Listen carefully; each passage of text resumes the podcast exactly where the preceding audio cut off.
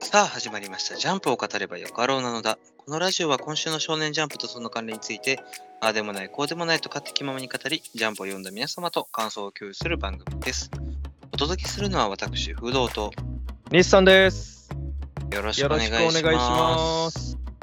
2022年9月5日、今週のジャンプはあ40号ということで、表紙関東カラーは新連載、大東京鬼嫁伝です。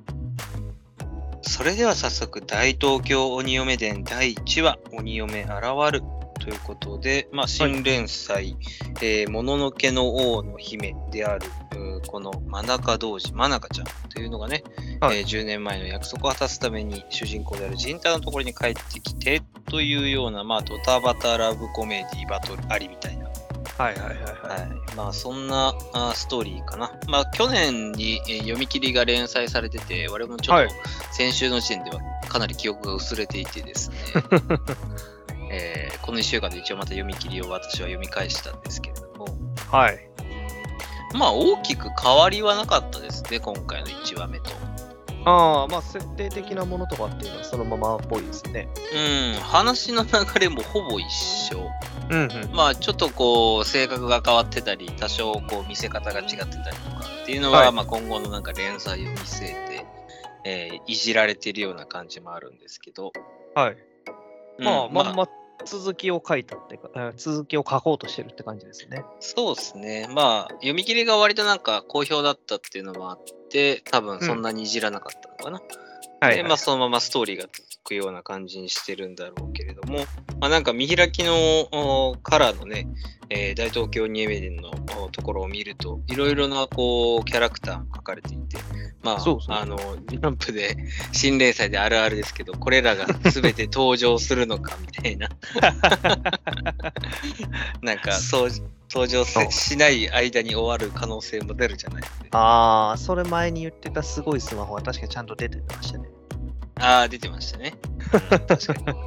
まあでもさ、こう、キャラクターがいるにもかかわらず終わる漫画もあるじゃないですか。まあまあまあまあ、やっぱりありますよね。このご時世。ね。まあ、その辺がこう、ジ ャンプの連載のね、えーまあ、争いのしょはいうがないところでもあるんですけど、そうですね。実力主義ですから。そうね、アンケート主義っていうところがある。うんうん。で、まあ、この大東京ニウメ伝も、なんか、まあ、黒幕っぽい、えーなんか、なんだろうね、男がいたり、まあ、なんかアイドルチックな、はいはいもののけなのかな、猫耳の女性がいたり。まあ、猫股的なやつじゃないですか、やっああ、そうだね。ぱで、まあ、今週のカエルの妖怪もいるし、はいはい。うん、っていう感じで、ちょっとキャラクターは、まあ、こういうなんか可愛らしい絵だから、やっぱキャラクター豊富じゃないと困るんだよねっていうところはまありすねそうですね、ラブコメですし、ライバルがやっぱり出てくるんじゃないですか。うん、そうね。まあで、率直にストーリーですけど、いかがでした、ストーリーというか作品1話。お姉ちゃんが可愛かったなって。ああ、まつりちゃん。そうそうそうそう。まあ確かにね。まあ読み切りとまだちょっと変わってるんだけどね。なんかはいはいはいはい。見た目もね。そうだね。まあ確かに可愛らしいお姉ちゃんと、妹もつむぎちゃん。うんはいはい割とキャラが良さそうな感じですけどね。そうですね、まあ主張がまだそんなに大きくはなかったんで、あれですけど、でもまあ、姉妹の方もいいキャラしてますね。そうだね。あの、最初にさ、まあ話変わるんだけど、はあの、まなかちゃんが、やっとお会いできましたねって、玄関に入ってきたところ。いはいはいはいはい。で、刀をさ、あの、左手で、こう、服の袖の部分でさ、スーッと、ああ、これですね。あの、血をこうひ、ね、洗うような形で、はい、服ですね拭。くよ、拭き取るような動作をしてるんですけど、これも、ゴースト・オブ・ツシマでしか見ないよ。 そうです。あの剣拭くときね、あの紙で拭いたりするんですけど、その時の紙がないときって、こういう袖で拭いてたっていうことで しょうね。ね、まあバトル、バトルもしてないのに、こんなことするんですよって話ですけどね。まあやっぱり家の鍵を切り落とす、サビを落としてるんじゃないですか。な るほど。お気にしてるという感じなんですかね。ええ、まあまあ、この、まあ、まなかちゃんの魅力は確かに、まあ、可愛らしいなと思うところ。まあ、お姉ちゃん、妹のキャラクター。まあ、なんかでも全体的にこう、デジタルの絵なのか、あの、線がすごく細く感じましたね。ああ、まあやっぱり今時のデジタルっぽい感じではありますよね。ね、なんかそれが最初、第一印象としてなんかすごく残りましたね。はいはいはいはい。まあ僕はあんまりアナログデジタルそんなに気にしない方なんですけど、うん、まあ読みやすくはあるのはいいですよね。はいはい。まあそうだね。まあすっきりしてて、余分ななんか、なんだろうな、線がないっていうのはいいのかもしれないですけど、なんかちょっともう少しこう、よく言えば、キャラクターとの間にこう、もう少し近づいてほしいというか、ほう。なんかこう、遠目に見えるんですよね。アングルアングルが。アングルが。えー、そうそうそうそうなんか距離感が遠く感じるってことですかうん、なんかね、そんな感じはしましたね。まあやっぱりそのデジタルの方がちょっと癖が出にくいっていうようなところがあるかもしれないですね。うん。あ、良くも悪くもね。それはあるかもしれないですね。デジタルっていうところは。まあ、その辺の好き嫌いもね、ありますけどね。まあうん。鳥山明先生のデジタル映画好きかとか、アナログ映画好きかとかね。い そろうんな論争がね、ありますからね。あれはちょっと例としては極端やと思うんですけど。だし 荒れますしね。 その話題はね。まあで、ストーリー的には、まあ10年前にこう、ジンタが助けてくれた時の約束、はいうんを、まあ、思い出して、えー帰ってきてくれて、えーうんまあ、結婚というような話。まあこういう系ってさ、でもジンタがこれから頑張らないといけないチームも必要になってくるじゃないですか。まあままああまあ。うん。要するに、バトルに参加するのかとか、どこまで手助けするのかとか。はいはいはい。どういう展開、どういう路線で進めて、こう、ジンタのキャラを確立させていくんでしょうね。まあやっぱり夫婦ものっぽい感じにしてるんで、まあ夫婦で協力して倒す的な感じにはなってくるんじゃないですか。うん。うんでも、まあ、ジンタは完全に生身の今のところ、ね、まあ人間。うん。一方で、まあ、嫁が強すぎるっていうような展開なんで しょうけい。ええそうですね。ど、こういう時の、あーバディ系の漫画っていうのは結構難しいですね。まあなんだかんだそのマナカちゃんをピンチに押し、えー陥らせないと活躍できないですからね。うん、そうそう。で、まあ、ジンタが生身の人間だけども頑張るで、それを見て、真中が余計にこう、力を発揮するみたいなね。はいはい。まあ、あー金色のなんとやらみたい なね あー展開もあり得るとは思うんですけどそうですね。まあ、こっちはどっちかというと、なんか2人の愛情によってみたいな、そういう展開なんでしょうね。あーそうだねうんここはあるかもしれないです、まあ、ただそれをバトル系に結構寄せたいのか、はい、あーそれともドタバタラブコメディに寄せたいのかっていう作者とかねそういう編集の意向もありますよねうーん、まあそうですね。どっちにも転びそうな感じではありますからね。なんかもう見据えたかのようなバトル展開でこの「鬼滅の刃」みたいな技も、 ね、持ってきてますしいやまあこれうん。いいや、やなんて言うんでしょう。鬼滅的っていうふうによう言われますけど、よく見ますからね、この手のは。うん 鬼滅以ま前あから。うん、技を技をね数字で表現して段階をこう示すみたいなのは、まあ鬼滅の前よりももちろんあるんですけどね、えうんえまあ、それこそこ金色もそうだしね、ああ、ブリーチとまかだってそうだし、あブリーチ数字あったっけあのどー、まあまどっちかっていうと、ガトツの一式、二式とか、あの辺の方の印象があ強いあーですそうかそれもあるね、まあそういうこうなんだろうね技の名前の前に数字がつくみたいな、まあはい今回だったら1の技、はいはい。でもこのご時世もうきも鬼滅があれだけこう知名度が上がっちゃうとさどうしてもここがあーえっていう人が出てくるわけじゃないですかまあ僕みたいにねああ、いやでも、あまたの読み切りを読んできた不老さんが今更そんなこと言うんですかいやこれがいっぱいあだったじからゃない連載連載になったから余計にって話ああ、なるほどね。そう別にここ1の技は入れなくてもよかったんじゃないのかっていう問題、まあ確かに今やるとやっぱり比較されてしまうところはありますよね。そ鬼滅みたいっていうふうに言われがちではありますから。うオリジナリティを求めた結果オリジナリティが消えるうん個性が消える可能性だってあるわけはいはいはい。そういう、ことこのグルスタムですかこれは螺旋丸ですかねっていうふうな話になっちゃそううやからねそうなのよね、オリジナリティっていうのはなかなか難しいですから。うんいやでもこの漫画らしさのこのもののけのね、うんあー感じのキャラクターだったり、この、はいはいまあ、ちょっとラブコメもはい入れれますよ。はいはいはいアンド、まあ可愛らしいこのね、えーまあ、敵キャラでさえもちょっと可愛らしく表現できるみたいなとこはかなりの武器だとは思うんですけど ね。そうですね。まあ、うんどっちかっていうと、この変幻爆投ですか。これによって、タラに変えるっていう。うん、これも面白いよね、設これ定はな的かになか、はね。う、うんんこれ僕は好きでしてね。首を刈ればこの必殺技は完了です。一連の流れを持って必殺技という。本当の必殺技だもんね。その格闘技やったらちゃんと首を切り落とすところまでが再現されるんでしょう。確かに敵キャラがこんな、なんか、あー悲惨な、あーなんだろうな、最後を迎える必殺技っていうのは、なかなかオリジオリジナルですよね、それこそね。面白い。確かに面白い。ええ。まあなんかこういう、なんだろうな、かっこよさとシュールさを兼ね備えたっていうところがこの漫画のちょっとした個性な、そういう意味での個性なのかもしれないっていうね、そうですね。可愛さもそうですし、このマナカちゃんの割と凶暴的なところなんかね。うん。あの、そうだね逃げていく、何でしたっけ、カワンバでしたっけカこワンのバケツを蹴り飛ばしてるところとかね。あーそうだね。なんか結構細かい描写面白いとこ多いよね。えうん、そのケツを蹴り上げているところもそうだし、なんだったかな、ルマンドがなんか最級お菓子とかって言って、えああ、最初にね、来た時にね。そうそうそうそう、最級、最高級菓子、ルマンドです。これも非常に同意できます ね。ルマンド派は仲良くできそうですね。なるほど。でも、ルマンド100均で売ってたな。いやいやいえや、あの、このブルボンのお菓子系でね、あのあホワイト、ホワイトバーンとか、ルマンドとか、はいはいはいそうそう他のやつもあるので、まあ確かにその中では最高級かもしれないです。そういうことです。うんこれは値段意義のが、話じゃないの。これは意義が出てきそうな感じもしますか。こいつとはいい酒が飲めるぜってやつですね。 まあまあ、でも何にせよ、そういうところのこのおー漫画のね、大東京鬼嫁伝ならではのは個。性は、まあ、光るところは当然あると。まあ、そあうるですかねら、ね、連載するわけですしね。えうん。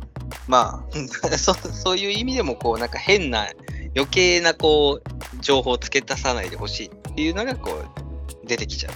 えまあこれ個人あー個人的な意見としてね、みんなそれぞはいれはい千差万別いろいろなね、感想を持つからあれなんですけど、はいはいはいはいはい。なるほどね。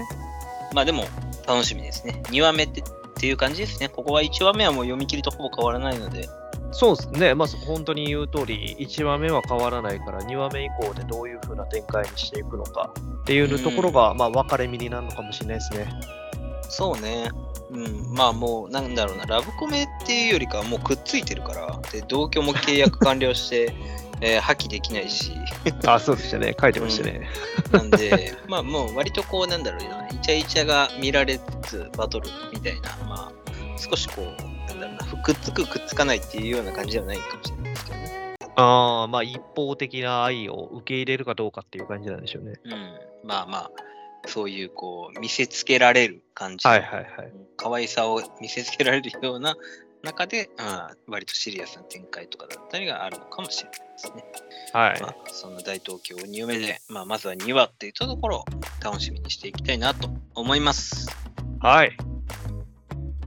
続きまして、呪術廻戦第196話、桜島コロニー丸6ということで、まあ、先週から引き続き、えー直江 VS のところに、えーうん乱入してきた、あーカッパことミオとお大道ということで、まあ、今週は、あーなんでしょうね、もう、呪術相撲。呪術日の丸相撲。懐かしの、まはあ、い懐かしい、うん、そうだね、ジュノマル相撲とでも呼びましょうか言いにくいな。 ね、川田先生以外にここまで熱く相撲を書くのが、まさか芥見先生とは思わなかったですね。そうですね、次にジャンプに出てくるのがジュースやとは、相撲がね。そうね、まあなんか先週言ってたように、こう今回、まきちゃんのね、えーまあ、レベルアップ要因になっていくのかなと、この2人が、大道と、おはいはいはいでまあ、先週、大道のね、えー刀を、お技を見て、けえー剣撃を見て、自分に足りないものっていうのが、改めて分かったわけなんですけれども、ええ今週はこのカッパのミオと相撲を取ることで、そうお体術、フィジカル的なところなのかな、あー自分のレベルアップを図るというような展開。うん、まあ、あの作中でも言われてましたが、師匠と呼べるような人物がいなかったから、まあ、この2人が出てきたっていうふうにも言えるんですかね。このカッパでいいのか。 いえいえいいじゃないですか。この、相撲を取るぞ。俺はそれ以外伝え方を知らんっていうのかっこよかったです。いやー、かっこいいですね。確かにね。そうなんでですよね。まあでも、割とマキちゃんも乗り気っていうところがまたね、いいんですけどね。す。そうですね。この展開から、よう行くわっていう風になったなという風にはちょっと思いましたけどね。そうなんですよ。この読者側の温度をこう調整っていうか、うまくコントロールしてる芥見先生のこのやっぱりえーストーリーのコントロールがすごいなと思いますよね。こう一はい、はい。見呆れさせられたり、えーはいはいこんな2人入ってくるの何このキャラクターと思わせて、はい笑わせたり驚かせたりそこからこの2人のちょっと背景を先週なぞってああなるほどこんなキャラかって分からせてから今週そのキャラの魅力を伝えるというかうんあーうん引き込まれるというかなんかその辺がもう完全に芥見先生のなんだろうなもう受注にはまってる感がすごいですよね。まあ、だいぶ強引に持っていかれたような気もせんくはないです。うん、でも実際面白いからいいんだよねって感じがするね。ほんとまあね、実際読み終わった時は結構面白かったなっていう感想は出てきます。そうなんだよ。だからいいのよっていう感じ で、もう強者、強者感がすごいね。はいはいはいはい。まあ、あーねえっと、五条先生と草壁はボンクラって書かれてますし、ボンククラですね。 ラ。死と呼べる人間がいない。確かに。もうこの二人は死にはなり得ないな。うん、まあ教えてたのかっていう感じでもないでしょうしね。うん、まあね。でもなんかこう、マキちゃんのこの解放というか、この強くなる、もう一手強くなるためのそのパズルのピースが、乙骨とかパンダならまだし も、はいはいあーあ犬巻とかね、先輩とかならまだしも、カッええパって、突如現れてカッパって、唐突に出てきたカッパとおっさん。とは、誰が予測できたんだろうというね、予想のしようがないでしょ、これも。できないんですよね。まあまもあ、うそうそういうところで、このカッパの、まあ、かっこよさも相まってね、はい。この2人の相撲をしながらの対話っていうのもまたいいんですけどね。そうですね、技をいろいろと出してますね。喉輪をかけてたりだとか、うん、なん押かこし出れししてたりとか。うん、決まり手みたいなのをね、表現してる感じなんですかね。そうですね、まあ、あの完全に決まりきってないやつもある感じはありますけど、まあ、ううんうんち一つには、なんか、あの、百鬼なぎっぽいのもあったりとかしますしね。ああ、はいはいはい。はいはい。なるほどね。ままあ、ちゃんと、うん、その相撲の技をひ、えーかけてるところで対話してるわけなんでしょうね。そうですね。なんか一個一個にちゃんと技名がありそうなうん。感じがしますしね。うん。まあ、この二人の、なんだろうな、そう互いに流れ込んでくることがある音を見るように、相手はいのすべて、自分のすべてが感じ取れるってはいはい言っ。てるこの表情がもうカッパでなけりゃなと思いながら も、ま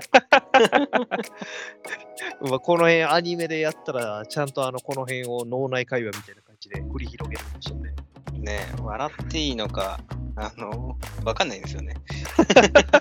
感動していいのか。そうそうそう。だいぶシュールでしょうね、これは。漫画史上一番カッパのかっこよさをあるんじゃないですかね。こいつは結局、かっこよくなったのかっていうと、なかなか評価は難しいですけど。ね過去過去ここまでかっこよく描かれたカッパはいないでしょ。まあまあまあ。なんで、マキに足りなかったもの、それはやはり自由さ。うんうんうんうんなあ、自由さ、元から自由な気するんですけどね。まあ、皆殺しにしたあたりは自由さがあるでしょうね。でも自由奔放そのもので したよね。やりたいことをやってるっていうような。まあ、確かにそのあこ辺も前うは読。者には分からない。まあ、その前はさすがにね、やっぱりその善意っていうところの縛りはあったんでしょうけどね。うん。そうだね。こういうところでのもう本人しかわからない領域って感じですけどね。まあ、なんか感じ取れるものはあるにせよ、まあ、読者側からすると、あそうなんですねってしか言わないですまあ、中身としてはその心情的に縛られてるものとかが結構多かったわけでしょうから、まあ、それをカッパが解き放ってくれたということでしょうね。 まあ、驚く大道、直哉、あー則俊あたりを見ると、うん。うん、まあもうなんか、あれですかね、 あの、牧から感じ取れるものがあるのかもしれないですね。もう前になったっていうふうに言われてましたけど、さらになったんですかね、マキちゃんは。うん、のかもしれないですね。はいまあまあ、もうそろそろでも名古屋は多分、まあ、やられるにせよ、はい最終形態もう一段階ぐらいありそうですね。ああ、もう一段階ないと、まあ、大道にもすでにかなり押されてる感じありましたからね。そうね。うん。まあ、だからもしくは大道が普通にとろめを刺すのか。俺もそれででもなんかな、うん。まあ、この後、剣術で多分大道を超えるか大道並みのはい魅力を発揮するのかもしれないですね、あの与党でね。まあ、何せよ、牧野、なんだろう、超覚醒、新覚醒、改めてのあの強さが見せてくれそうな来週かな。そうですね。まあ、本格的にパパグロ化する感じなんでしょうね。うん、それはさすがに期待しますね。まあなんはかいそういう意味では、ラストのマキちゃんのなんか表情が晴れ晴れとしてるのが良かったですね。 そうですね。晴れ晴れ巻き。あ、そうだね、書いてるな、降りてて。ええ晴れマキ麓ってすっきりした。なんかまあもうサウナ入って整ったみたいな、そんな感覚なんで、ひろっぷら浴びてきたみたいな感じですね。向いてきたみたいな感じですかね。えまあそんなところで、えー次週の呪術ではこのお超覚醒したマキちゃん、あー自由さを手に入れたっていったところで、えーどれぐらい強いのか楽しみにしていきたいなと思います。はい。続きまして、あかね話第28席、良かったということで、カラクハイ本戦が終わって、見事優勝したあかねちゃん、うんえー一生との対談の、まあ、先週は、まあ、正論でいかに夫があー以前、えー破門された時の理由、うんえーっていうのを、まあ、一緒に語られるというところでしたね。はい。うん、まあ今週もその続き、2週にわたって、えー一生の口からまあ割とお正論ティーが吐かれるわけなんですけれども正論期でしたね、今週。結局。正論でしたね。まあ、ただ、うーん、波紋にされる理由にはなり得てないのかな。その、真打ちになれない理由っていうのはよく分かったと。そうですね、うん結局僕らも先週言ってた理由は分かったけど、そこまでする必要は何だったのっていう話が結局語られなかったですよね。そうだね。まあ、あかねちゃんも今回のこの話に、うん、納得は一定してるみたいですけれども、ううん、まあ、これ以上聞いてもっていう感じだったんですかね。ん、まあ、もしくはその一応落語を弱くするものは荒川にはいらんっていうふうに言ってますから、このまあ弱くするようなものだと。おもう思われてしまったから、もう破門に扱いきだ、破門されてしまったっていうことなのかもしれないですね。うん、まあ、そうだね。理由としてはそこになるのかな。うんまあ、ただちょっとこうじゃあだからこうだから波紋っていう言い方はしてないのでなんかちょっとそこはね若干こう心残りがあるようなあーはいはい一生の、うん、話し方ではあるんですけどまあでもただ一生が言っている今回話している内容っていうのは大体なんかもううんまあ耳が痛いというか理解ができる話なの でまあ、そうですね。前々からその一生師匠自体がそのメディアの方でも語ってた通り、そのあこの落語っていうものをどんどん盛り上げていくために必要な行動をとってるっていうのはよくわかりましたね。うん、そうだね。まあ、うん何よりもこう落語を多分愛してるからこそこの業界というのをこ残すために、はいまあ、芸能をね文化として残すためより大きく発展させるために、えーそういう人材を求め続けている。まあ、うんそういう、というよりかはそういう以外の人材はいらないっていう話でしょうけどね。うんまあ、その中に、えーまあ、なんだろうな、あかねちゃんが一人、えーこれからなっていくのかな、みたいなところを多分、一生も、うん、割と期待しているところではあるとは思うんですけどね。そうですね。まあ、なんか、ただ、こう、なんだろうな、あの、良かったのは、キャラクターとしてはきちんとした筋道があって、この一生の中の頭の中が、割と見える、うん、うん、理解ができる悪人、悪人でもないか。国であー 相手であって、はいはいはい。そこは良かったですね。こう理不尽かつ気まぐれとか、そういう、まあ、あかねちゃんが言う通り、そういう理由で、あー夫を破門にしたとかではなくて、うんう んまあ、そういう、なんか、なんだろうな、言い方的には何が正しいんだろう、必要悪というのかな、あっていうような存在で良かったですね。そうですね。まあ、厳しすぎたとも言える感じでしたね。うん。まあ、しっかり。りと信念がある上で考えを持って行動してたけど、まあ、単純にその切り捨てる厳しいがゆえに切り捨てるっていうところが、あーまあ、あかりちゃんとは食い違ってしまったっていうところですね。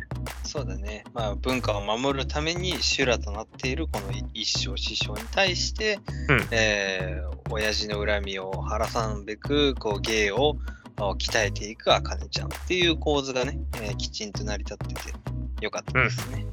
とはいえ、まあ、正直僕は読んでて気になったのは、その、夫の芸自体を否定したっていうことなのかなっていうのがあったんですよね。うんまあ、それは総合的に破門させられたイコール、まあ、あの夫のあれあれあそこで一番良さそうなこうはいはいはい。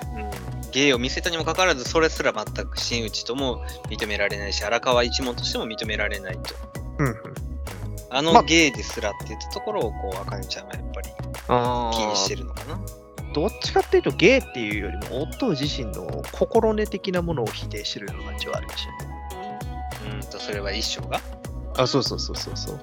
あの、まあ、芸を持ってるけれども、まあ、その最初の枕のじ部分が弱かっただとか、ううん、あの辺も自信がなかったからっていう表れでしたからね。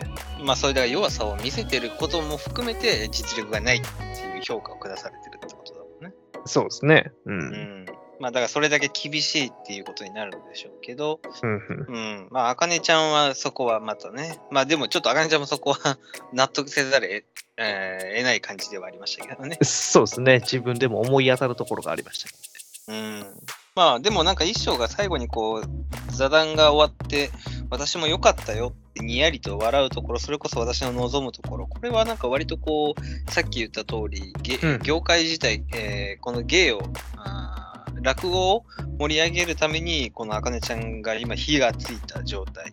はいはい。というところを喜んでるっていうような見方にも取れるのかなと思いますけどね。そうですね。まあ、なんだかんだ、その練馬やからしに対しての評価あったじゃないですか。うん。あの、自分は面白くなかったけども、観客には受けてたっていうう評ん、価。まあ、あの辺にある意味通じるところではあるのかもしれないですね。その、うん自分は切り捨てたけれども、その落語で、えー観客を盛り上げられるんであれば、それはそれでいいっていうふうに思ってるのかもしれないですね。まあそれはそれと思ってるでしょうね、多分。うんまあまたそれはなんて言うんだろうな。プロの世界だとまた練馬屋のからし、 練馬屋のからしだ 練馬屋からしの評価は違う違うんでしょうけど、はいはうん、まああの、そういう意味で自分は面白くなくとも、まあお客さんが笑って、それが芸の肥やしというか、あーねはい。えーげえー落語界が盛り上がるんだったらいいっていう考え方もする人でしょうね。うんうんうんまあ、で一方で今週はその座談の話も前半部分であって、えーまあ、敗北をした2人ですね。はいはいはい。そううんで高す麗ねに。光ると練馬やからしこの2人の将来像がなんか見えてくるようなあーところ分岐点にもなりましたね。そうですね。二人とも師匠にしようとしてるところがありましたね。まあ、うん一見師匠に関してだけ言うんであれば、なんかナンパっぽい感じですけど。まあでもなんか、あー一軒師匠はもう、おーこの、こうね、あね、コオロギヒカルちゃんをねコオロギヒカルちゃんを引き入れようとしてるんでしょうね。当然そうです。ね。あの、落語を見た段階から気にしてる感じありましたからね。そうだね。うんこの辺の、こう、また荒川八門に入るっていうところも面白いですね。そうですね。別口で荒川一門に入ってくる。荒川一門がどんどん増えていく感じですね。まあ、それこそ、こう、荒川一門 VS のところで、茜ちゃんがね、えーいますので、えーはいはいそういう意味でライバルとしては、かなり、えーなんだろうな、面白くなりそうな気はしますね。そうですね。ダークホース的な感じで出てくるかもしれないですね。あとは、うん、で練馬やからしの方は、まあ、一方でなんか、えー呪術廻戦でなんか コロニーコロニー内にこんな人いませんでしたっけみた いなもしくは学がに学習に通じる本があります。そうだね反射検証っていうねはいえー三名亭演奏ですか。ですかうんうんうんなんかね本当に妖怪じゃないですけどちょっと白目が怖すぎる感じがしますけど、一生しようよりもちょっと怖そうですね。うんねあのそんな師匠もそうそうね一生よりちょっと怖そうだ よ見た目がねうん敵でしかないよ見た目が。そうね。まあ、そんなあー師匠のもとに弟子入りする話があったり、うん、まあまあ、そんなところで、えーまあ、それぞれのライバルが、まあ、将来に向かって進んでいく。うんなんかもうこの展開見てると数年後とかになりそうな気もしますよね。もうあ、いいきなり飛ぶうん。あーとかっていうのもなんかありえそうな気すらしたね。はいはいはいはいはい。なるほどう。ん、この二人をだって主軸に描くことって多分ないでしょう、おそらく。まあそれはま間違いないですね。まあそれこそこれでしばらくフェードアウトさせて、これからなんか改正に対しての話だったりだとかに移っていく可能性もありますし、そうってこと考えると、なんか時は1年後とか2年後とか、はいはいはで、。またなんか辛く杯じゃないけど、同じような、あー大会があって、あの成長した二人が帰ってくるみたいな展開とかもね、ううんうんんうん割とありえそうな気がしますけどね。まあそうですね。まあその辺はまだまだ分からないところではありますけれども、うんまあ、海鮮の話もなんかね、ちらほらありそうな気もしますね。うんまあとりあえずの目標としては改正でしょうからね。そうね、うん、2番手、3番手みたいな感じかな。うんんえー、まあ、ただちょっと最後にね、一生師匠が言ってる話、はいシグマの芸を、うん、未だ幻を追う、どういうこっちゃという感じはします ね。シグマがそう。それだけ優れていた、シグマ師匠がそれだけ優れていたという意味合いでいいんでしょうかね。まあそうなんでしょうね。まあもしくは今のシグマ師匠が失ってしまった過去の芸やったとかなんかもしれないですけど。うんまあまあ、でも当然、シグマ師匠もそれはすごい存在、すごいね、えー話し家ではあるとは思うんですけど、そのま器うん。のことなのかな。いやでもまあ幻っていうふうに言ってますから今現在も持ってるようなもんではなさそうですけどね。ね、なんかそういう捉え方もできますし、なんかいろんな解釈ができる言い方してますけど、うう。ん、もしかしたらなんか一生師匠ですらみたいなところもあるのかもしれないですね。そうですね認めてる部分があるんでしょうね。やっぱ,、うん、まあ、やっぱあの荒川一門ナンバー2ですからね。そうですね。うんまあ、なんかそういうところの師匠同士のね、えー格付けみたいなところもちょっと気になる、うんうん詳細が気になるところではあるんですけど、まあ、次号センターからということで、はい。はい、相変わらず赤の話盛り上がってますので、はい。まだまだ勢いが止まらないですね。そうだね、まあ今週ちょっと一旦区切りみたいなところになるのかな。うん。あー次週から新しいちょっとショーという形で、あかねちゃんの、あのうん、次のね、話し家のお芸がどう進んでいくのか、どう向上していくのかというところ、楽しみにしていきたいなと思います。はい。続きまして、坂本デイズ、デイズ85悪夢ということで、えーまあ、先週引き続き、えーデータバンク、えーキラー、キラーじゃない、スラーの、えー情報が入っているデータバンクを追う坂本さんと、で、まあ、あー密かにですね、スラーとつながっていて、えーまあ、そのデータバンクを破壊しようと企む天音君、まあ、スラー側のお一派に入るためですけどね、はい。えーまあ、そんな四村さんのお息子であることが発覚した天音くんですが、まあ、かなり、えーお父さんを憎んでいるというようなところの過去話からあー今週ですね。はい。うん、まあ今週は、なんだろうな、いろいろ情報量も多かったし、うんまあ天音くんのアクションもさることながら面白い一話でしたね。 そうですね。まあこれ結局3節婚みたいなもんでしたね。 先週まあまだ6節とかなんとか言ってました。いろいろ言ってましたけどね。 まあで、あのー あれですね、坂本さんがもうセル、爆発寸前のセルみたいになってきましたね自爆しようとしてる。はい、自爆するみたいになってきましたね。もうお腹が抑えきれなくなっちゃってますね。そうですね。まあ、そもそもあまりにもバレてましたけど、手首とかも太くなってるみたいですね。すごいですよね。あまねくん、かなりの洞察力というか、あるんですね。うん。瞬間記憶能力、言われてますね。ズボンの足丈が5ミリ短いんですってことに気づくんですよ。どういうこ足丈が5ミリ短くなってる。身長が伸びてるってことなのかとうーん、そうかな。こう全体的にサイズが大きくなってるってことかな。はいはいな。はだからズボンの丈が5ミリ短くなって、膨張してる。膨張している。まあ、もう教育、この坂本さんがボンってなってる時点でアウトですけど。これに対して反応しない天野くんがすごいですけどね。そうですね。普通に隙を捉えてますからね。ね僕やったら絶句しますけどね。しばらく身動き取れませんけど、こんな光景見せられたら。うん、化け物ですからね。化け物ですよ。実際ね。急に首元まで膨れる。うん、で、またこの階段に飛び降りる天音くんと鍵を奪うところのアクション。はいいや、はい、本当こう、改めて坂本デイズのこのアクションはすごいな。なんか漫画っていうのを忘れさせてくれますよね。ああ、まあそうですね。アニメーションチックと言いますか。動きがね。もう、えうんうんまあ、映画、アニメとかじゃないけどさ、こういうこう、キャラクターが本当に生きて動いてるっていうのがわかるんですよね。はいはいはいはい。まあ動きっていうのがしっかりと、あの、動線つながってるような感じがありますからね。そうね、うんそれがこう生き生きとして描かれててすごくやっぱり見応えがあるのが改めて今週面白いなと思うところですね。うんうんうん、まあなんでしょう動きが分かりやすいっていうのはやっぱり呪術廻戦とかも当然そうなんですけど映画チック劇画チック劇画っていうとおかしいか映画チックかなのはやっぱり坂本デイズの魅力ですねそうねカメラワークとかこのギミックの使い方が他の漫画にはないんですよ、うん本当にそういう意味ではあーなんだろうなアクションゲームをやってるかのようなアクション映画を見てるかのような、そんな坂本デイズですね。でまはあいはい今週は大事なキャラクターが出てきましたね。えー ポロッと出てきましたねポロッと出てきましたね。はい佐藤田先生じゃないですけど、こういう重要キャラがいるのが、まあ、坂本デイズの、あれか、良さでもあるのかな。はいはいはい用務え員のおじさんですね、今週はね。はいあまねくんのおじいちゃんらしいですねつまり、ねまああの母方みたいですから四つ村さんにとっての義理のお父さんというえそういうことですね。か、お父さんもそんな、あおじいちゃんもこんな感じなんだ。まあ、強いのかなと思うんですけど。 そうですね、おおじいちゃんがこっちってことですから、やっぱりお母さんもさ、えー JCC にいたんですかね。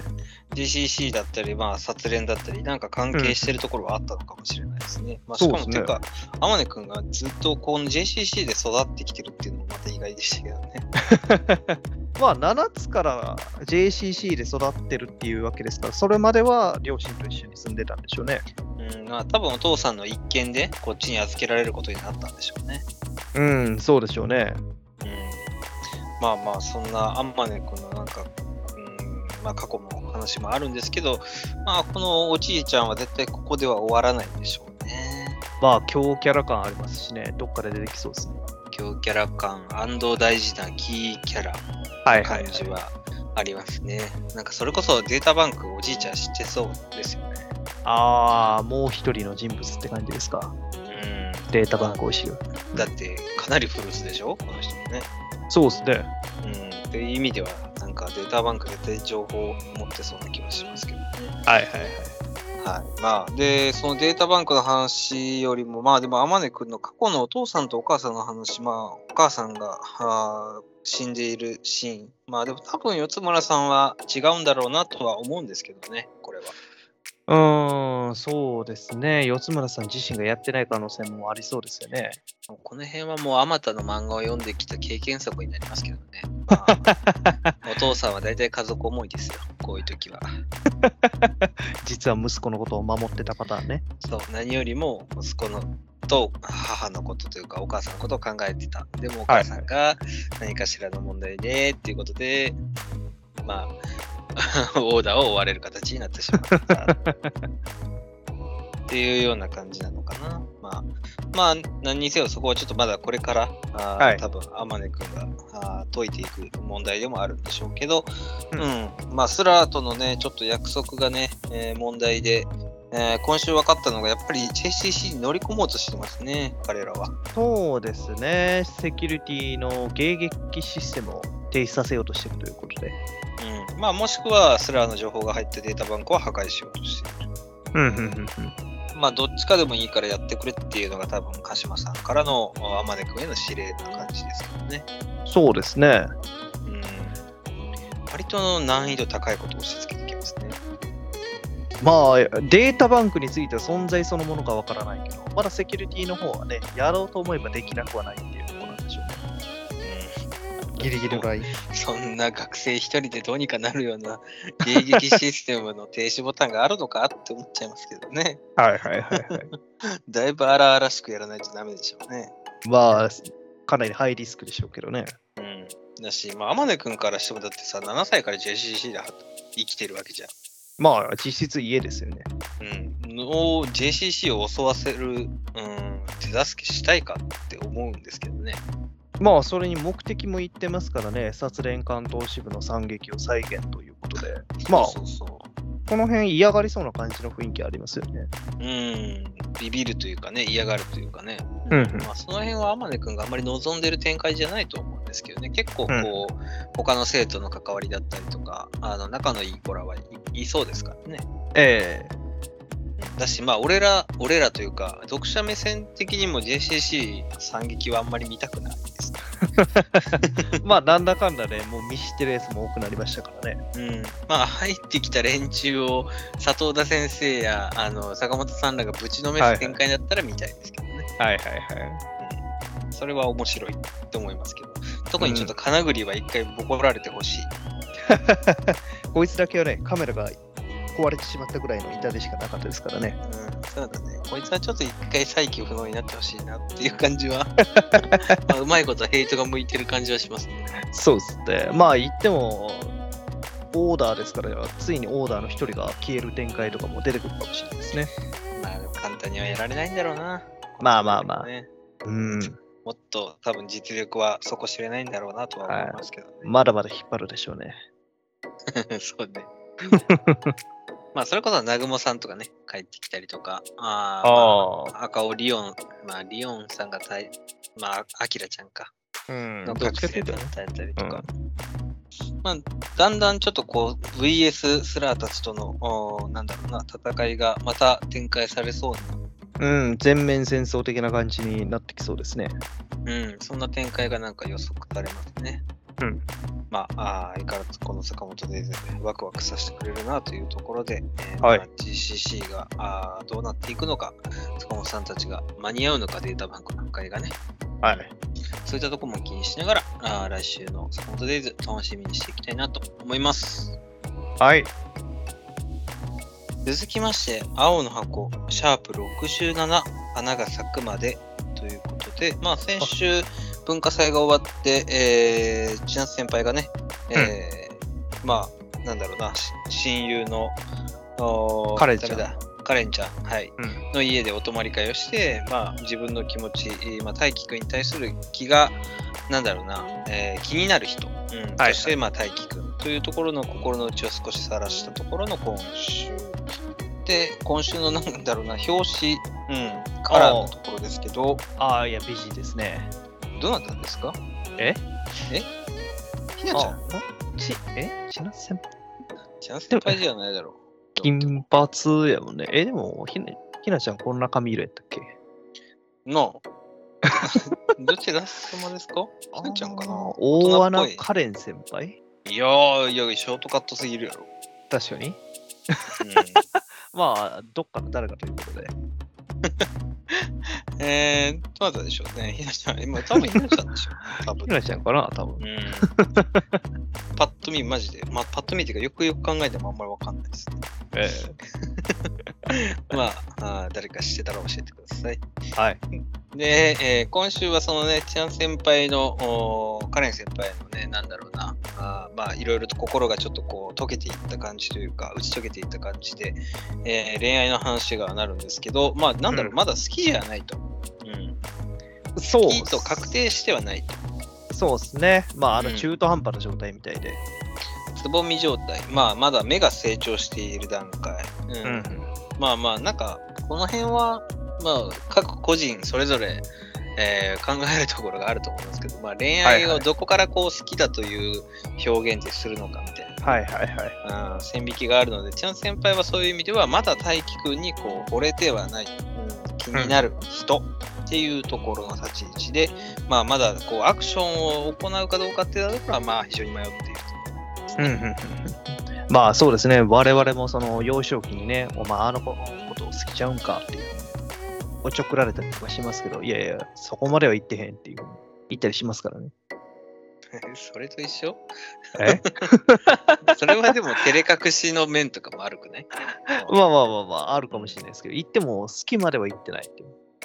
まあまあ、そういう感情はでも誰しも通ったことがあるよね。えまだっていうところ、まだこう言って足りないみたいなところですよね。え言ってね。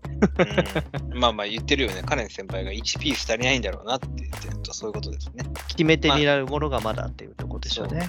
で、まあ、なんか、なんだろうね、経験豊富っていうのかな、カレン先輩はこう大人っぽく、そんなこと言ってる間に他の人に取られたりっていう、えー現実味のあることも言ってますからね。まあ、確かにそれも、うんおーなんだろうね、一つありますね。まあ、言ってしまえば気になるっていう段階で好きになる可能性があるから、もう試しに付き合っちゃおうかっていうのもありますからね。うん、まあ、スピードとタイミングがね、大事ですからね。まあ、うん割とこう、早く動けっていうところも当然あるし。はいはい。うんまあ学生の恋愛なんだからもう経験を積むためにも早く動いちゃえよっていう のはアドバイスでありますけどね。おえプロさんからのアドバイスが出ましたよ。もうおっさんからのアドバイスはそれぐらいですよ。若い視聴者がいたら参考にしてください。若い視聴者は多分いないんですよ。はい、まあそんなところで、まあ、恋愛のアドバイスは、まあこのカレン先輩の言う通りということで、はいそこはいいんですけど、まあ、ちゃん先輩がどっかでね、こう、タイミングを測って、大輝くんに惚れたという時に間に合えばいいですね。そういう意味でね。まあそうですね、こういうのはあの結局逃しちゃうっていう展開もあったりしますからね。そうそうそう。もう気づいた時に遅かったみたいなね。自分の気持ちに気づいた時に遅かったみたいな、あー恋愛漫画もまあたまにはあるので、よくありますそういうね。展開にならないことを祈りますし。まあヒロインがちいっぱい出てくるタイプのやつとかだったらゃね。んとうん、 まあそうだね。まあそうだし、自分の気持ちをちゃんとね、素直に認めることがまずね、はいえー第一歩目ですから、まあそういうところも心配というところと、まあ、まさかまさかの妹登場。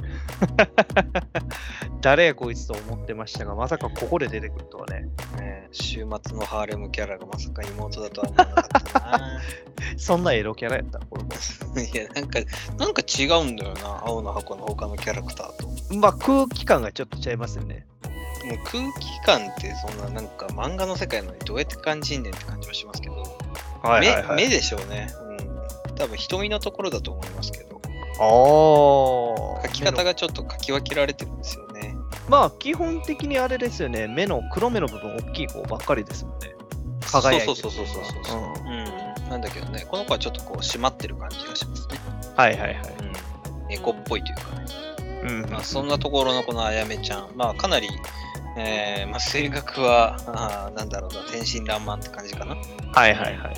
まあ、彼氏とももう別れても他に気になる人見つけたしっていう、うん、不穏なセリフも吐きながら、あーはい千夏はいはいの前、千夏ちゃんの前で言ってますけれども、うんうん、まあもうこれはそういうことでしょうね。はい、まあ、あえあえては言わないですけど。いやまあまあ顔が気に入ってるって言ってますからね、うんこううん、どうなんでしょうねこの大気の顔がいいっていうふうに言われてる描写は今のところまだないんでまあね、ただまあもう文化祭で何度かね、こう、やりとりというか、あーチラチラチラチラあやめちゃん入ってましたからね、まあそうまあいうまあまあ展まあ開になるんだろうなっていうのは、ある程度予測はできますけど、まあそれがミスリードだったらまあ逆にあれですけど、ミスリードだとしたらやっぱりこの間一緒にいた恐怖ですねうんでもだとし、まあそうか、まあそれもあり得るな。まあ教訓ルートがここで花開くみたいな展開もまあそれはそれで面白いか。まあここで一旦ねあの教訓の話を進めていくみたいな展開はあるかもしれないですうん、まあそれは面白いかな。まあ、でも本編し、し本編みたいなっても思わなくもないから。単純にね。まあねいやそこからあの大気の方の顔を引っかきますっていうとおかしいですけど巻き込んで展開を広げていくっていうのもあるかもしれないですけどねダブルデートじゃないですけど、この間行ってまあそうだね。うん。うんまあ4人で遊ぶみたいなこと。はいまあまあ、それもありますね。まあでも、何せよ、そのあやめちゃんが入ることでの一波乱、二波乱みたいなところはまあ当然ありそうですし、は今い、週でもちゃんとひなちゃんのあれもありましたね。イベントもありましたね。うんええ重要なイベントが外堀埋めていく展開がありますね。ねえしかもいいってしますね、 これ。このセリフがね。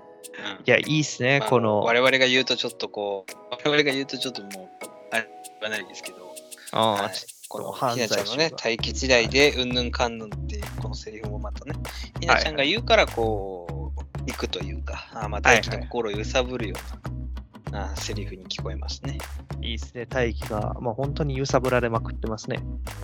まあしかもこうなんだろうな、落ち込んでるんだろうなというか、ちょっとこうへこん、うーん気分があー乗ってないんだろうなっていう大気に向かって、こう、励ましも込めて言うひなちゃんのこの可愛さがやっぱいいですよね。気遣い上手ですね。そう、気遣い上手。相手のこう気持ちを察して、えーまあ、セリフを選べるというとはいころが、まあ、ひなちゃん強いですね。で、そうマですねネージャーとして入ってきた、あやみちゃん。うんはい。まあもうなんか袖を手のひらまで上げてるあたりがも う狙狙ってますね、完全にね。 自分のジャージやねんからサイズ合わんことないやろっていうことで。まあ、この辺は高校生でもいま したね。うん高校でも。はい。まあ、なんだろうあー。ちょっと青の箱もでも、これこそ第2章じゃないけどさ、ちょっとねこう、はいは一区切りっていう感じがするよね。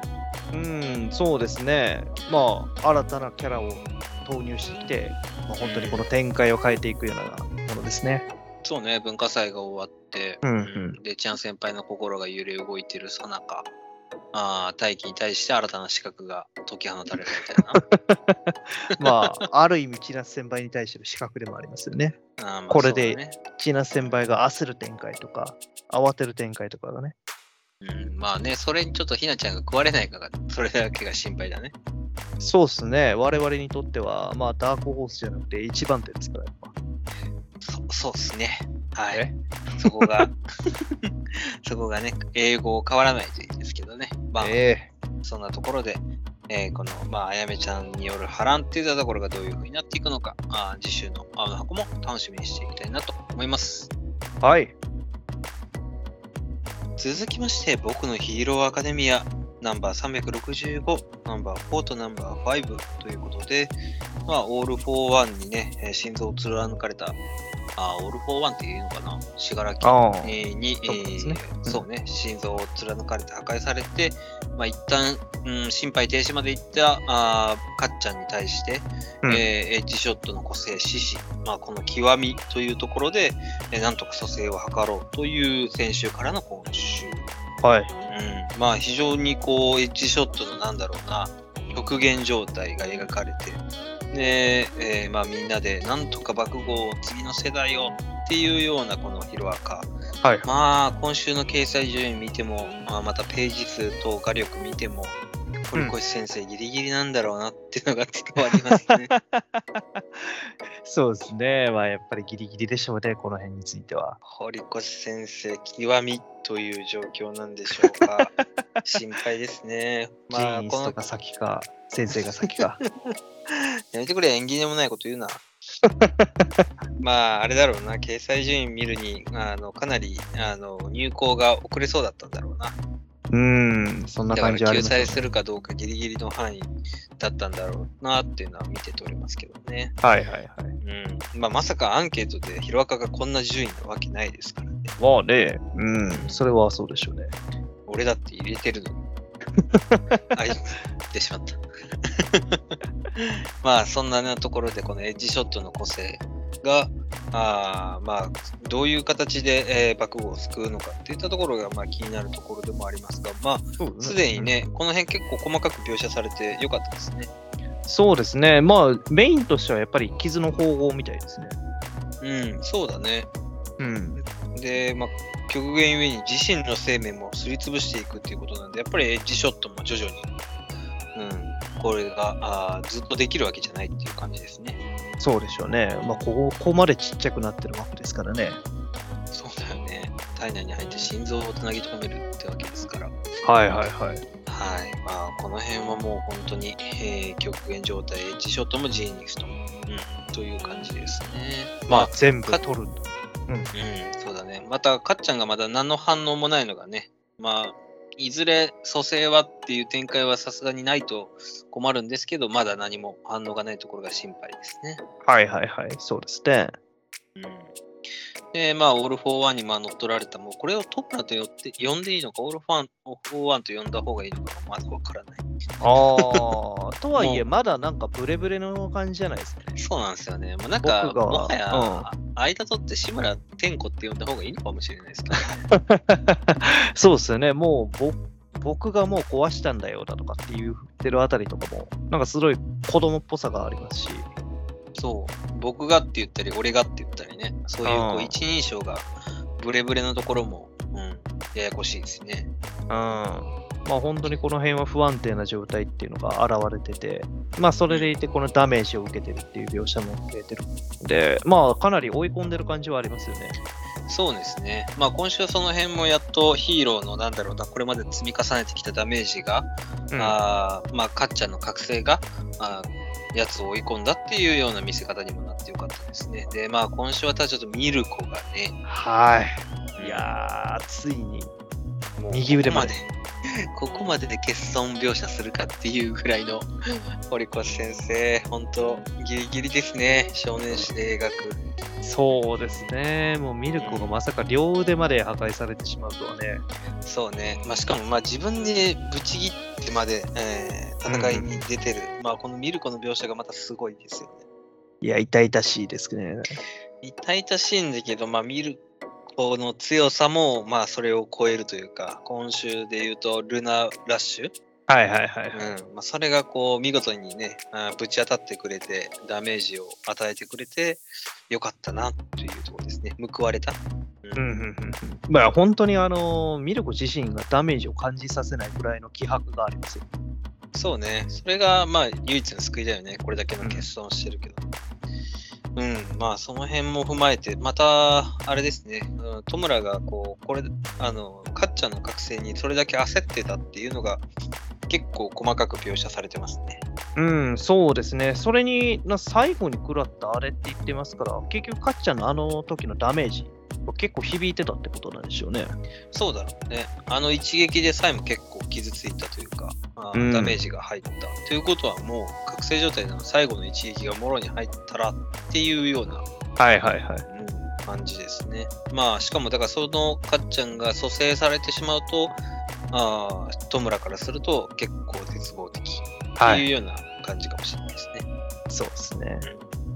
まあまたミルコのこのね、 あーセリフかっこいいですね。はいはいはいはい。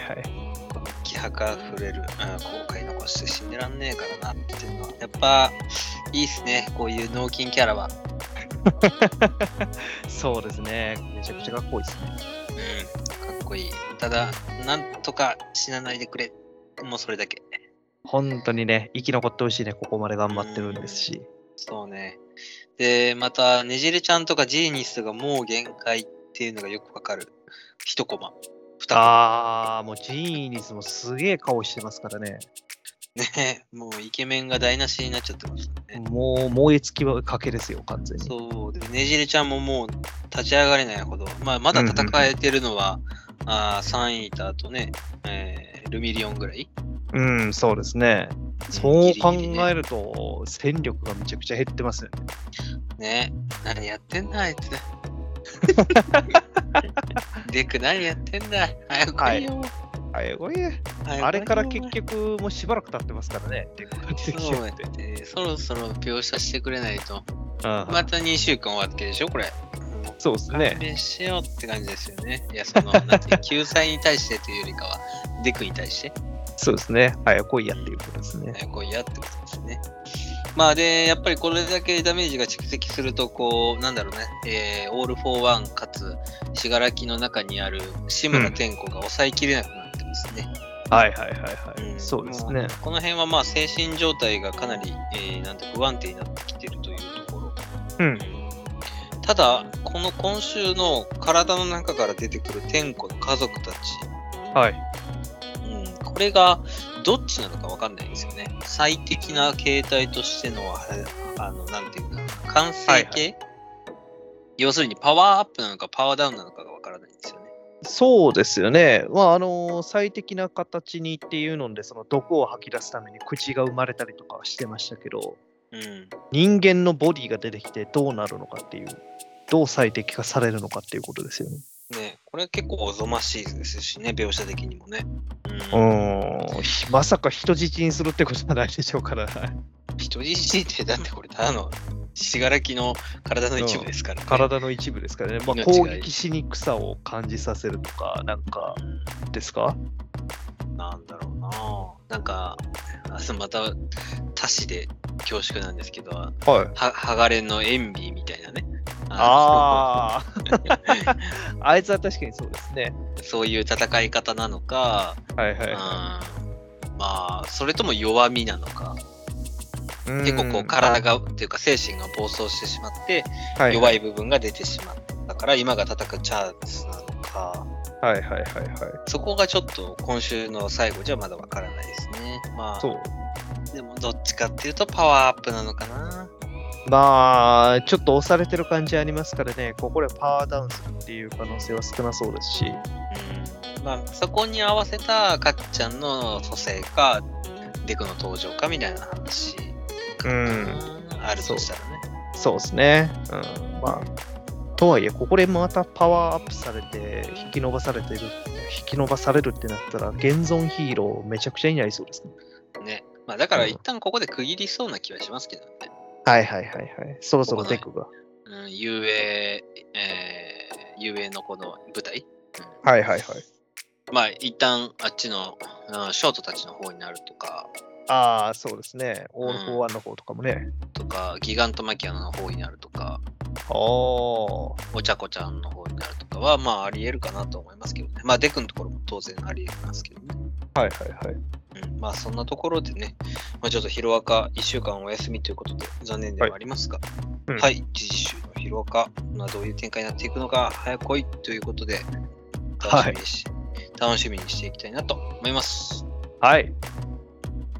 続きまして、ジャンププラスよりダンダダン第71話、ロボットも怪獣もコリゴリだ第72話、誰か翻訳してくれということで、えっ、と、まあ、金太とかね、えーまあ、あーオカルン、モモちゃん、まあ、みんなで、えーまあ、ロボットに乗って、えーゴモラみたいな怪獣を、おーまあ、倒したところが71話。はいで、えーまあ、ナノスキンの、ね、変形したロボットでかえー怪獣を倒して、で、71話目で、とのゴモラの中から、あー綾波レイが出てきましたという1話です ね。はいはいはい。うんまあ本当このだんだだん金太がどんどんメインキャラになってきたということでまあもうそうっすね。こいつ面メイ白ンいかで。すけどねまあ割とあーギャグキャラなところはあーちょっとあー気に入ってきましたけどねはいはいはいはい。ちょっとキャラが、あの、板についてきた感じあります ね。若干ジジとかぶってんだよな変なポーズしてたりとかね。そう、変なポーズしたり、変顔したり。うん、で、まあ、こっちはこっちで、青の箱じゃないけど、恋敵が登場っていうところですね。ああ、そうですね。こっちはこっちで。こっちはこっち で。おボ花カロンのがどんどんモテ始めてます。はい。注意してますから。ね、まあ、このゴモラ編に入る前も、なんかね、クラスの中で女の子に話しかけられてっていうところからのスタートもありましたんで、まあ、オカロンがどんどんこう魅力的になってるっていうのもあるのかもしれないですね。そうですね。委員長みたいな子にね、話しかけられてました。そうね。で、まあもう72話の話しちゃうけど、は。もう金太がチャック開ければよかった、やり直したいっていう心の叫びを言ってるあたりがまたね、こいですね。いや、わかりやすい男ですよ。わかりやすい男ですね。まあ僕はもうこの2話、あ2つ合わせて、あの疾風のアルベルトが大好きなんですけどね。あー金太のじ自己紹介で言ってるね。 これね。うん面白いですね。ただの自転車じゃねえか。アルベルト。どういう年齢設まあで、このゴモラの似た怪獣が、えー名前がバモラ。定はい。ゴモラみたいな。完全にそうですね、近しいものがあります ね。ダンダダンもなかなかこういうオマージュ系というか、どっかのキャラだな、これみたいな。あーまあ、綾波レイみたいな、このね、このはいはいバモラちゃんもそうなんですけどね。ええまあ、こんなもんつけられたらなんかショックですけどね、あやなみ が。着ぐるみ着て ね、なおかつるみで。鼻眼鏡してね。あらめがねし。うんまああー強い人と結婚しますということなので、なんかこれはこれでなんか大東京鬼嫁でみたいな展開にな 結婚相手探すために戦いを挑んできたのかなって感じですよね。ね。うんでもじゃああの浮遊してた金玉は何やってんって話ですけどね。ああ、そういえばそうでしたね。まあ、体内に入れてんのかなっていう風な話でしたけど、これは装備にくっついてるみたいな感じなんですかね。そうだね。装備にくっついてるのかな。うんまあ、とりあえず、返してくれっていう感じではしますけどね。そういえば結局会った後出てきてないですもんね。そう。まあ、なんか、オカルンたちもなんか、 あの、あなんだろう。 もみちゃんに対しもうて忘れ公開 をね、どこそどうそうそうこそがうそう。もうなんか、完全に、あの、片玉のことは忘れてしまってるような気もするんですけどね。そうですね。うん。まあまあまあ、このジジのノリも、キンタのノリも、すごく明るくて、まあまあ、だんだんだんらしくていいんですけどね。はいはいはいはい。まあ、アイラちゃんのちょっと出番もないのと、あと、ターボババアの出番がないのがちょっと個人的には寂しいんですけどね。まあそうですね。結局家帰ってきても出てないですもん。どこ行ってたんやろうまあ、アイラちゃんは多分吐いてたんだろうけどね。あ あ、アイラちゃんはホットでね。寄ってね。うんえターボババアはどこにいるんだろうという感じですね。えうん、ももちゃんとも一緒にいなかったですしね。うん。もしかしたら聖子ちゃんと銭湯でも行ってるのかもしれないですね。まあもしくは家の中にいて家の部品になってたのかもしれないですね。 それはそれでかわいそうです ね。まあでももう、なんだろう、ハーレム系じゃないけど、オカルはいはにい対して今3人と、ああー美女が迫ってきているというこの展開ね。そうですね。まあもしかしたらあの委員長も迫ってくる可能性もありますから。そうだね。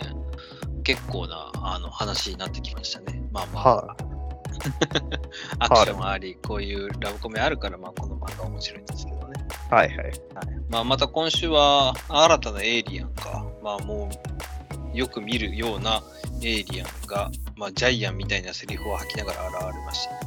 そうですね。久々に出てきました。このセルコ星人はが。いはいはい。 はい。うん、と、それを、おなんだろう、蹂躙するジャイアン。ジャイアン選手。ジャイアン星人。久々に聞きましたね、これ。このセリフは懐かしいというか、ねまあ、小さい子供の時に聞いて割と衝撃を受けたセリフですね。 あ、衝撃やったんですか。え衝撃じゃないもう。言葉の暴力じゃないですか、これこそ。 まあ、まさしくね。もう、ゴンゲですよね。うんそうそうそうやっぱりこの傲慢さがいいっていうのがありますけどね、ジャイアンは。はいはい。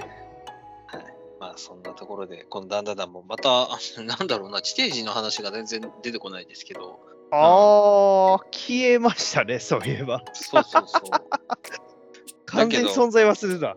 そうなんですよ。いたなでももうん う、だけど次のエリアに行ってるので、おうきまあそうそうですね、そういうところでも次の展開が楽しみですけどね。タス先生忘れてんじゃいますかね。そんなことはない。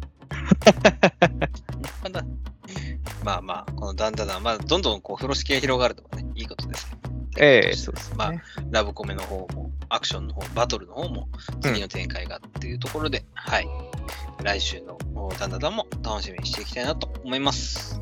はい。はい。それではここまで週刊少年ジャンプナンバー40語ってきました。来週は新連載2作目ということで、えー銀貨と牛ナということで、うんはい。えーまあ、またあーマジカルノマドファンタジーという、まあ、あんまり聞いたこともない、えーおうカテゴリーの、はい、ジャンルの漫画ということで、まあ、楽しみですね。この辺もね。そうですね。どういう展開になるのか、面白いのか。うん楽しみですそねうね。ファンタジー系とね。まあ、あと、うんワンピースもね、次週はあるということなので、えその辺も当然楽しみです。はい。まあ、来週もお我々元気に語っていきたいと思いますので、えーまた聞いていただけたら幸いです。はい。はい。それでは、あー次週またお会いしたいと思います。今週お届けしたのは、私、不動と、え。イさんでした。ありあがりがととううごござざいいままし。したた。バイバイ。バイバイ。